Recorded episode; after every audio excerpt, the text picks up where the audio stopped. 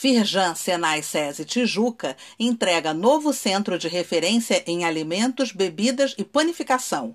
Com equipamentos de última geração, como uma impressora 3D para alimentos, o espaço tem a expectativa de qualificar cerca de 800 pessoas por ano em 21 cursos, sendo 40% deles totalmente novos. O setor de bebidas ganhou o nome de Armando Salgado, presidente do Sindicato da Indústria de Bebidas em Geral do Rio de Janeiro, que se dedica ao ramo há mais de 65 anos. Ele esteve presente na live de inauguração do Centro de Referência. Acesse o link neste boletim e saiba mais no site da Firjan.